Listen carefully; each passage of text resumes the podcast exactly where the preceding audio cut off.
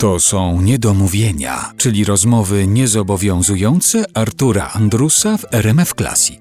Dziś gościem programu jest dziennikarz, reportażysta i globtrotter Jacek Hugo Bader. A jeszcze wracając do tego, jak pan ogląda świat, przez to, co pan zawodowo robi, zastanawiam się, czy pana interesują tak naprawdę miejsca, w które pan dociera, czy pana tylko w tych miejscach interesują ludzie. Ja powiem też, dlaczego ja zadaję to pytanie, bo Aha. spojrzałem na wszystkie zdjęcia, które się znajdują w książce Szamańska choroba. Tam nie ma ani jednego zdjęcia. Bez człowieka. Bez człowieka. Bo zdjęcie bez człowieka nie ma sensu. Nawet jak jest zdjęcie pomnika, to to jest pomnik dziewczynki z psem. Tak, małej szamanki. Tak sobie wymyśliłem, że małej szamanki. Bo ja tak uważam rzeczywiście, że ciekawi są ludzie. I pan mnie zapytał o turystykę. Więc ja odpowiadam, że turystyka mnie mało interesuje. Ile można oglądać pałaców prezydenckich, królewskich albo cesarskich? Ile katedr można oglądać? Fascynujące w podróży jest to, że ja sobie odkrywam ludzi, wchodzę w ich życie, moszczę się w ich głowie. Ja uczestniczę w tym życiu. To jest po prostu cudowne. Najcudowniejsze jest to, co ludzie mają do powiedzenia. Najcudowniejszy jest ten kontekst w tym miejscu. Oczywiście to nie jest, ja nie mógłbym sobie teleportować tych ludzi tu do Polski i przeprowadzać z nimi widami. Nie, nie, nie, wywiady. Nie, ja muszę być tam, w tym ich miejscu. I to jest po prostu cudowne. Odkrycia są takie.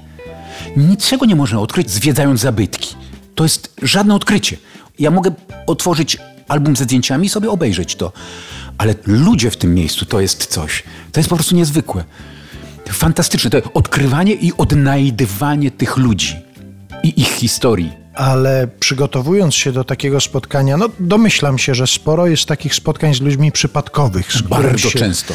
Ale z kolei bywają też takie, do których się pan przygotowuje. Mhm. Czy przygotowując się do takiego spotkania z konkretnym człowiekiem, pan chce już na tym wstępnym etapie jak najwięcej o nim wiedzieć i to sobie potem weryfikować?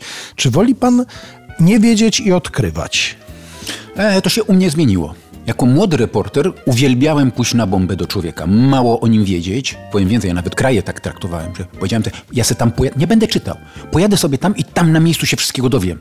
W praniu, tam na miejscu, na poczekaniu. To będzie fantastyczne, uwielbiałem tak.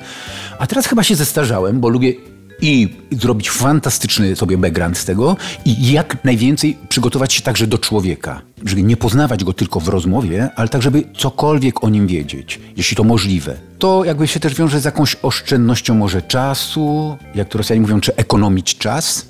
Nie wiem, zmieniłem się po prostu. No, ludzie się ciągle zmieniają. A teraz przygotowuję się po prostu bardzo, bardzo dokładnie. Potrafię teraz przed dużymi podróżami zatrudniać researcherów, czyli pomocników, którzy ci pomagają zbierać materiał. Jak jechałem na Kołymę, to nawet dwie osoby zatrudniłem. I tak, jeden researcher mi federował internet rosyjski, drugi researcher internet polski, a ja federowałem Bibliotekę Narodową w Warszawie. We trójkę zbieraliśmy materiał, z którym ja sobie w świat pojechałem. I bardzo dobrze zrobiłem, bo dzięki temu odkryłem książkę, której wcześniej nie czytałem. Opowiadania kołemskie Warłama Szałamowa, które odkryłem, że będą moim przewodnikiem, bo ja będę szedł tropem tej książki. Dobrze jest mieć pomysł, jak to napiszesz. Teraz jadąc za szamańską chorobą nie miałem pomysłu, jak to zrobię. A na Kołymę pojechałem już z pomysłem, że ja pojadę tropem tej książki. I że będę jechał w te miejsce, które Warłam Szałamow opisuje w swoich opowiadaniach kołymskich, a ja napisałem dzienniki kołymskie. Teraz jechałem w te miejsca i opisywałem, co tam teraz się dzieje. Oczywiście wiedząc, co wcześniej tam było, że to jest, jak Rosjanie mówią, biegun okrucieństwa. Tak strasznie mi się chciało dowiedzieć, jak można żyć na biegunie okrucieństwa. Jechałem po tych miejscach i opisywałem życie współczesne, jak teraz tam żyją w tym miejscu ludzie.